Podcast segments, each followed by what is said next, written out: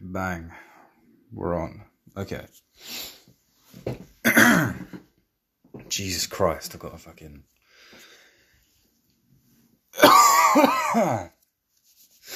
Excellent starts. Alright.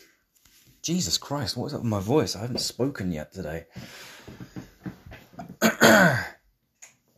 God, it's like this fucking treacle stuck down my throat. Okay. Uh, what's the date? Monday, 17th of May. Yesterday, I've just seen one of the greatest things I have ever seen in um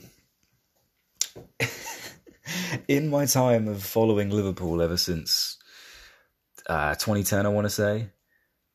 Alisson Becker has gone up and scored a fucking header. Like I know I'm probably like the last of the a million podcasts and YouTubers that you're probably going to hear from about this, but it's just one of those moments. Like, uh, if you could check my Twitter, I just like. It's when moments like that happen, you just have no idea what to say, what to do, what to think, what to tweet. So I just filmed my own face and I just wanted to show, like, like just the reaction to that, like just what that did to me and my face. Like I just couldn't really think of words. I it was just really, you know, every how many times in our lifetime have we wanted, have we seen a goalkeeper go up for a corner in the last minute, and we've always thought, oh, wouldn't it be brilliant? Wouldn't it be brilliant? Oh, wouldn't this? Wouldn't it be brilliant? And it never happens. But then it actually fucking happens, and you just don't really know what to do with yourself like it's just baffling, and it's like it's been perfect because I'm like just finishing uni, and like these three years of uni has been me following Liverpool, supporting Liverpool. Like they've really been my team of choice in the Premier League, and for it to sort of end on something like that, like that moment beats. Um, you know, because that was just such a single moment of madness that made us win the game instantly that was more epic than the comeback against Barcelona. That was more epic than, you know, that's an Aguero type moment. Like, that was just insane. And I'm still recovering from that. I was running around my room all by myself because I'm the only football fan in Sheffield, it seems, at my uni. But yeah, that was just absolutely ridiculous. Okay, so a couple of things I want to talk about. Uh, I'm scrolling through my note files at the moment on my phone, and you know when like you think in your head like, oh, I wonder if, I wonder who would be in my team of the season, and you'll be like, oh, I guess this person's up front, I guess this person's centre back, and I guess this person's goalkeeper. So then you just start randomly just becoming like Pep Guardiola, like drawing lines and just becoming an actual football manager and making these lineups and just losing about like hours of your life to these apps, these lineup apps or these FIFA apps of just putting these lineups down. And that's what I ended up doing. And then I'm looking at my team now and I sort of disagree with it, but I'm just going to go with it nonetheless because it's too late for me to sort of rehash. But yeah, I've sort of tried to do a team of the season for the Premier League this season.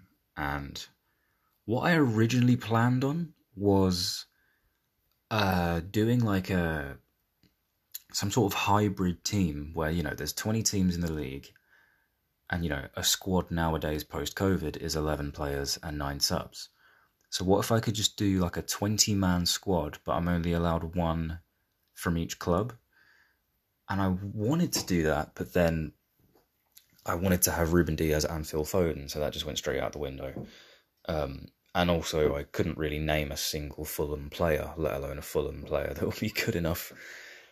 Uh, so yeah, I'll start with the um, I'll start with the bench because the bench is like it's a starting eleven and then nine subs on the bench, and the players that I wanted on the bench were like players that should have a mention, players that really should have some sort of involvement in a team of the season, are heavily considered but they're not quite the elite. Like they should be there, but they're not quite there. So my bench at the start West Brom fans are going to hate this, but Johnstone's on my bench. Johnstone obviously has had an incredible season. He's like, it's very difficult sometimes to tell when a goalkeeper is good. Like, as a Liverpool fan, people tell me all the time that Alisson is brilliant, but I only see him make like two saves a month. And yes, they're brilliant, but I'm just like, I don't really know. You could have an old lady sitting there. Same with Ederson. Like, everyone just tells me that they're amazing and I just go along with it. But Sam Johnstone is a goalkeeper where you can see how incredible he is. I, I guess it's easy for a goalkeeper to look great in front of a West Brom side. Like, I think I saw him make a save the other day and he was buzzing about it. Like, you know, usually a goalkeeper will make a save and then barrack the defenders. This Johnstone, when he makes a save at West Brom, he does it and then he's like, fucking get in there. Like, yes! he's just bigging himself up. Because he's like, if you're a goalkeeper like that, that wants a big move, you want to play for a team that has a shit defence so you can really show how good you are. But yeah, that's Johnstone. And the next player on the bench will be Ward Prowse, obviously, just because he's been outstat. It's purely for free kicks. To be honest, I it's very harsh because I don't really know what he does in play. I don't. I'm not too sure about that. I don't really remember seeing James Ward-Prowse play regularly. I've only seen him score free kicks. I don't really know what he does on the ball officially, but the free kicks just warrant him a place in the team, regardless. so then Jesse Lingard, obviously for obvious reasons. Uh, Mason Mount I've put on the bench because, you know, because, yeah, I need to explain that to Chelsea fans. Again, he's another player that people are telling me he's good, but I don't see him do anything. He's got a wicked shot, he's got a wicked finish. That's it. I don't see him do anything else, to be honest. But that's why Mount's on the bench and not in the actual squad. Um, Eberechi Eze, the guy from Crystal Palace who's basically been running the shop. Like he's ridiculous. I was always managing Crystal Palace on Football Manager, so I'm a little bit biased, but still, Eze has been incredible. I don't even know where he came from. Was he like from the youth ranks or something? But Eze was just incredible, and like he's the best player at Crystal Palace, and that's you know a team with the likes of Wilfried Zaha and you know Milivojevic of the world, and for a young lad like that to break through the first team and outperform all of them and be like the heartbeat of Crystal Palace, which I really rate, by the way. I really rate Crystal Palace. I know a lot of people think they're pretty shit and Roy Hodgson manages them and it's a certain type of football, but I've always rated Crystal Palace. I always rated them from day one. I really like him. Even with Ben Benteke scoring the odd goal, I still think he can be useful. And with a guy like Zaha on the left and then Eze in and around it. I think they're just a great team, and Eze has been the reason for that. I think he's been a revelation. Uh, so then Jack Grealish on the bench, obviously hindered from injuries, and I think we get a bit deluded with Jack Grealish. I think Jack Grealish is a player that is sort of the last. You know, remember when John Terry retired? And when John Terry retired, everyone was like, "Oh wow, he's the last of a generation." Like he's, excuse me, he's the last of a very like old fashioned type of centre back that has about 23 pace on FIFA and just is strength and just blocks everything and nothing else. Doesn't play with the ball at his feet, just back to defend. Like John Terry was the last one. I think Jack Grealish is the last sort of Cantona esque attacking midfielder that we have left. Like, I know he kind of plays on the wing sometimes, but you know what I mean? Like, you know, you see Jack Grealish come on the pitch and he's got his ridiculous hair. He's got his socks down to his ankles. His shin pads are almost falling out. He's always covered in mud. And I'm like, that is so box office. Like, you want players like that in and around football. You know, you get players like Phil Foden that are mercurial talents, but then you interview the guy and he's just straight pan. He's just boring. Same with pretty much any other young English lad at the moment. But with Jack Grealish, you get something. Jack Grealish makes you feel something. Jack Grealish is the heartbeat of Aston Villa in more that Eze is the heartbeat of Crystal Palace. He literally, his personality shows in his football. It's reminiscent of like Gerrard at Liverpool. Gerrard would be so good, or like Robertson nowadays. They play well because they're just angry. They're just getting their emotions out onto the football pitch, and that's exactly what Grealish does. But on the other side of that, Grealish is still just, you know, I mean, we've only seen Grealish score like two or three world class goals in an entire season, which he's been injured for most of.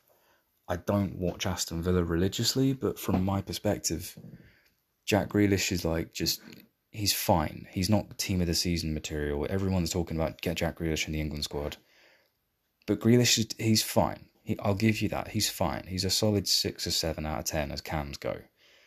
But he's not. I think we just get carried away with the way he looks and the way he makes you feel instead of his actual ability sometimes.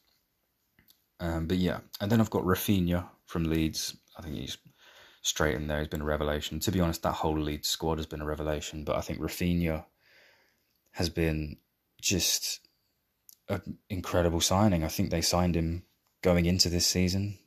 You know, first season in the Premier League, and you know, to play for that Leeds side is fucking tough. Like, what Bielsa forces a player to do in that Leeds side, they have to be so fit. They have to be covering so much ground.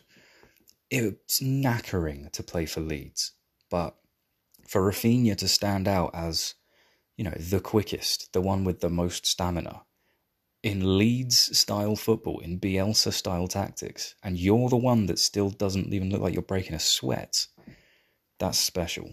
And then we could talk about the amazing goals that he scored. He played a huge part in the win against City. I just think Raphinha's incredible. That whole Leeds team could probably be in with a shout of being in this team of the season, but I think if you had to pick one out of Leeds, it's I, I know you would you would be tempted to go Bamford, but Bamford he he's in and around it. He he's there. We we haven't seen the rest of the bench yet. I'll I'll reveal it. I'll reveal it later on. But Raphinha, I think, is the first name on the team sheet. I think from that Leeds squad, Raphinha has just been a revelation. Um, so then later on in the bench, I do have Bamford as well, but yeah, Bamford is the second in choice of Leeds, but I still think Raphinha's deserves a place more in this team. So yeah, we've got Bamford, and then the last person on the bench is Allan St. Maximin. I just think it's really hard to look good in a shit team. And I think it's really easy to look good in a good team. I think, I mean, we all give Aguero credit for the goals that he scored and the incredible goal scoring record that he has, but it's very easy to score goals when you've got De Bruyne, David Silva, uh, you know, all these incredible creative players that create about 30 chances a game. You're bound to be close to Shearer's record by then. Like, it's going to be ridiculous. But to be an incredible talent playing for Newcastle, that is that is literally like that is like wading through quicksand. That is like you know that episode of Top Gear when James May is racing that guy who's like a professional mud crawler and he's like crawling through the mud and he's like crossing an entire river in this like thick, deep mud. And then when he reaches the end, he looks like he's covered in shit and he's exhausted because of the like energy that takes to crawl through mud for about half a mile that's what Allan St. Maximin is at Newcastle right now. He is surrounded, apart from Callum Wilson, he is surrounded by shite. And he is somehow a rising star. I love St. Maximin so much. I loved him from the first time he came on the pitch in the Premier League. I remember watching Newcastle, first game of the season where they signed him. And I remember him coming on as a sub. And I remember him getting the ball, taking it past two players, having a shot that hit the crossbar, and he's on the floor after he took the shot and he did a ninja get up like you know out of mortal kombat where like you're lying flat on the floor and then you just like raise your legs and just sort of swing yourself forward and land on your feet. Ninja get up Allan st. Maximin did that on a pitch. I saw him do that and i was like okay i like this guy straight away. It's all it's done. It's over. Allan st. Maximin gets in this side. I'm a stan of Allan st. Maximin. Okay so this team moving on to the starting 11. Uh, this, okay, so this is a team that I did maybe like, I want to say four or five days ago now. And like, uh, I don't know, staring at it now, I'm just like, mm, maybe I disagree with it now, but I'll I'll still stick with it. Um, so we've got the goalkeeper as Martinez. I think everyone can agree with that. Martinez for Aston Villa has been. He's the strongest footballer I've ever seen in the Premier League, bar Bayo Akinfenwa. Like he's just a unit, that guy, and he's just been incredible. I don't know why Arsenal sold him. Everyone thinks the same about Martinez. I, I end up stating the obvious. Everyone thinks Martinez is an incredible goalkeeper. I don't need to convince you otherwise. So then we've got a back four. I've gone with Ruben Dias and Harry Maguire as the two centre backs. And I know everyone's going to pelt shit at me saying, oh, Maguire, Maguire's slabhead, Maguire's overrated. Fuck off. Maguire is not overrated. Man United are second in the league and they deserve to be there. Even though I'm a Liverpool fan, we've got to give credit where credit's due. We all hated Ole Gunnar Solskjaer at the start, but Man United are second in the league and they deserve it. I've always said at Man United, when you look at that defence of Lindelof, Maguire, Shaw, Wan-Bissaka, I've always said that that defence can win a league. I think that's a good defence. I rate that defence so highly. And Harry Maguire is mainly the reason for that. Maguire's immense. Maguire's on the end of everything. You know, they paid 85 million for them and he people thought that, you know, people were laughing at that, but I think Maguire's changed them. I think Maguire really has you know, the difference in that side when you take Maguire out and stick Eric Bailly in or I, I can't even remember who else they have at centre back, but like, I just think Maguire has been outstanding, and to play for the team second in the league and be the best centre back, I think you have to be in the team in the season. I think you just you just have to be. So Dias and Maguire, Ruben Dias, I don't need to convince you. Ruben Dias has been the standout Man City player that's changed everything for them. Um, so then left back, I've got Luke Shaw because I really rate how a player can bounce back and you know, we've all seen the photos of Luke Shaw on holiday when he looks like five stone overweight. And we all know the story between him and Jose Mourinho, where Jose would hound him. And then Luke Shaw's come back. And he looks a bit like Jake Paul, but nonetheless, he comes back and he's an incredible player. He's he's one of the best left backs in the league right now. He's probably putting in better performances than Robertson, I'll be honest. It's been incredible. Like he's been a great player, but when you also add the factor of his story, I think that puts him straight in the squad. I think context always matters with things like this.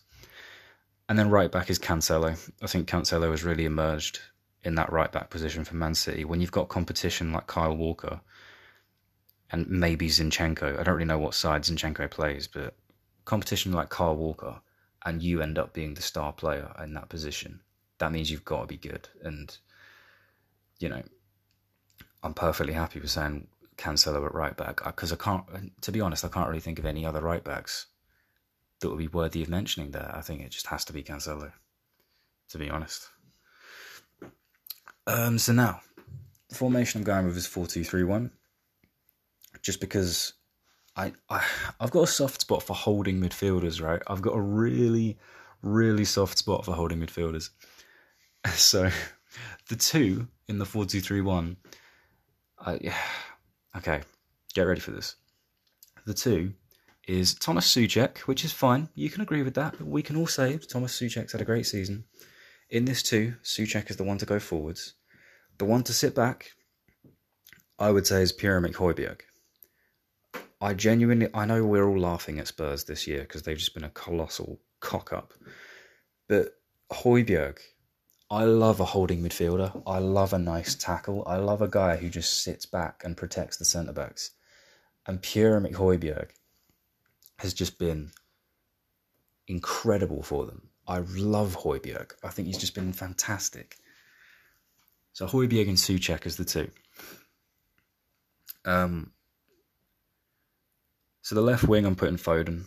I think we can all agree with that. I think Foden going into these Euros I think Foden's going to be sort of the standout. Like, you know, back in 2018 when France won the World Cup, that was like the tournament that Mbappe sort of announced himself.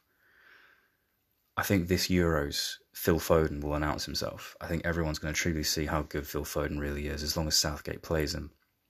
So I think even though he's younger than me, a couple years younger than me, I'm sticking him at left wing in team of the season. Uh, the right wing is Mo Salah because I genuinely think Mo Salah is the only player in the Liverpool squad that has turned up for every single match. And I watch Liverpool religiously this year as an armchair supporter. Everyone else has had good and bad days. Most of them have had consistently bad days. But Mo Salah has been the only player every single match to put 100% on that pitch, to try hard, to work hard, to still turn up and still put in the goals and still have that quality that's never left him ever since he had that ridiculous first season. I think he's been the only player that's performed consistently well for us. He's really turned up every single game. And, you know, he's the second joint top goal scorer, so he has to be in this team. And then up front is obviously Harry Kane. I think Harry Kane is, when he's fit, I think he's the best striker in Europe. Over Lewandowski, over Suarez, over anyone else. I think he's become complete these recent years. I think he's a finisher, obviously, target man, obviously, but the way that he's dropping back now and linking up with with Son, with Lo Celso, with Lamela, he's just ultimate. He's just a complete forward now, and he's just he will revolutionise any team that he walks into after he leaves Spurs. Um, so yeah, that's my team of the season. It would be just run through it again: four two three one. Martinez in goal, Dias and Maguire centre backs, left back Shaw, right back Cancelo. The two holding midfielders are Pierre-Emerick Højbjerg and Thomas Soucek. And then the th- oh, I forgot to say the guy in the middle of the three. Okay, and there's a reason for that. That's because this is the one that I kind of disagree with now.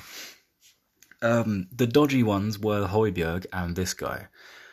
Um, so okay, I'll see. I'll, I'll make it sound convincing. Um, who I've gone with for the guy in the middle of the three, the cam, is James Maddison because I think James Maddison, anytime I see Leicester play, James Maddison is the heartbeat of it. I think we are missing out. If James Maddison doesn't get in the England squad, I don't know what planet everyone else is on. Like, I just don't understand how a player like James Maddison isn't leading the line for England even. Like I just think he's incredible. I think James Maddison is centre mid, attacking mid, he just controls the game. His passing's incredible. His shooting is incredible. I've always seen him score screamers, whether it's for Norwich or anyone else. Like he's just unbelievable. He's really been part of why that Leicester side has been so consistent recently because of Maddison.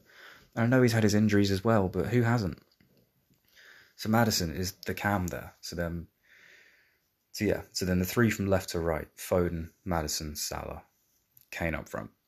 I think that's my team of the season for Premier League this season. I think there's, you know, the other ones that I was sort of contemplating. Ben Mee, I was thinking about. I was trying to think of other centre backs, but like no one was just on the same level. And Ben Mee was kind of the closest because I wanted to, you know, this was from part of the time where I wanted to just get at least one player from each team. And Ben Mee, you know, if I asked you, hi, Burnley FC, who's the best player?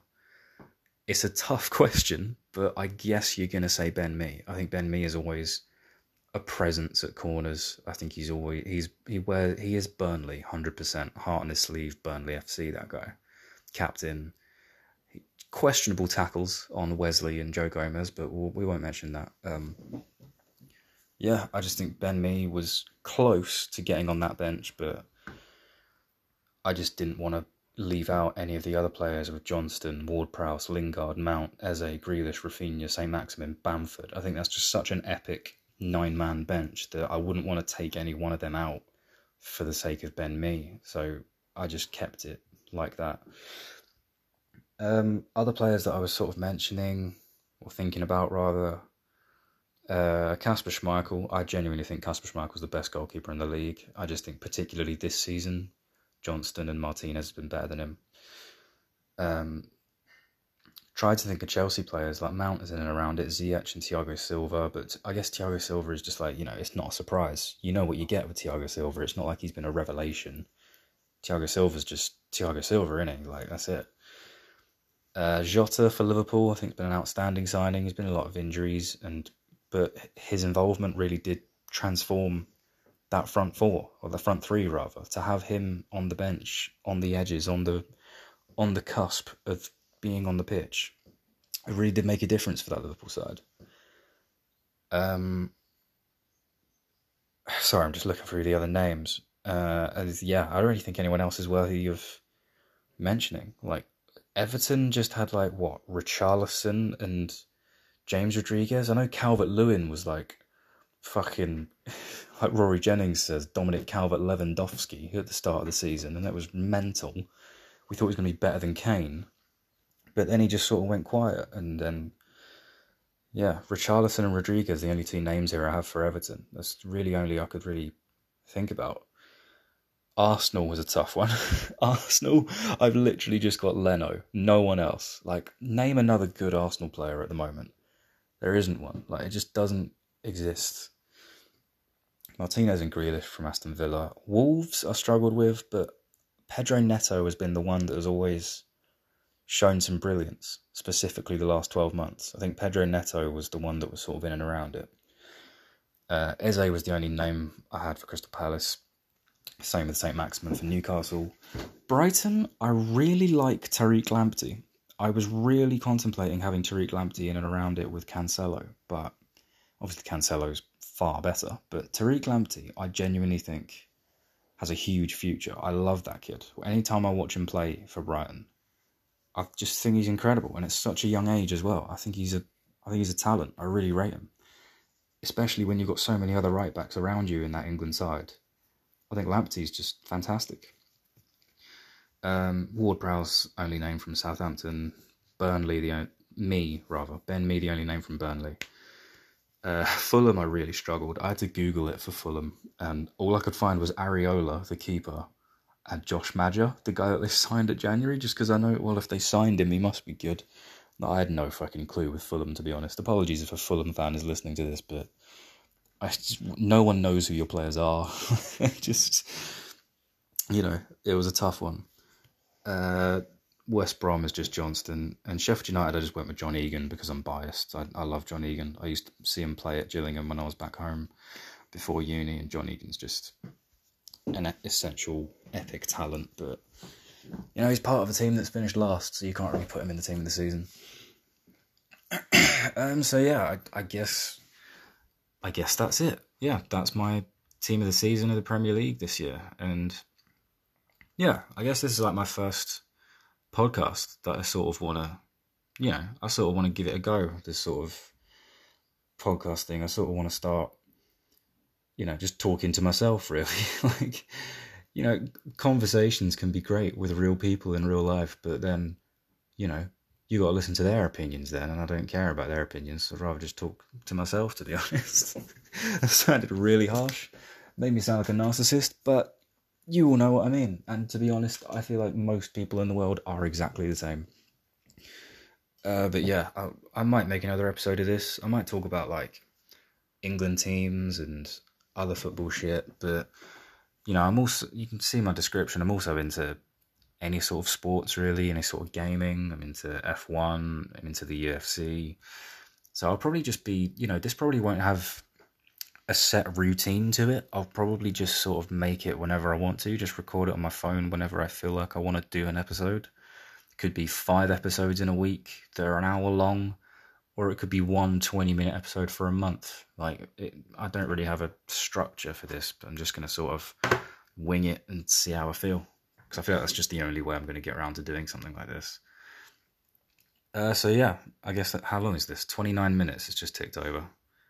So, yeah, I'll be back with another one talking about more football stuff, more F1 stuff. Formula One this week is at Monaco, which is going to be epic, and I'm really looking forward to that. Um, so yeah, I guess I'll see you in the next episode. Cheers.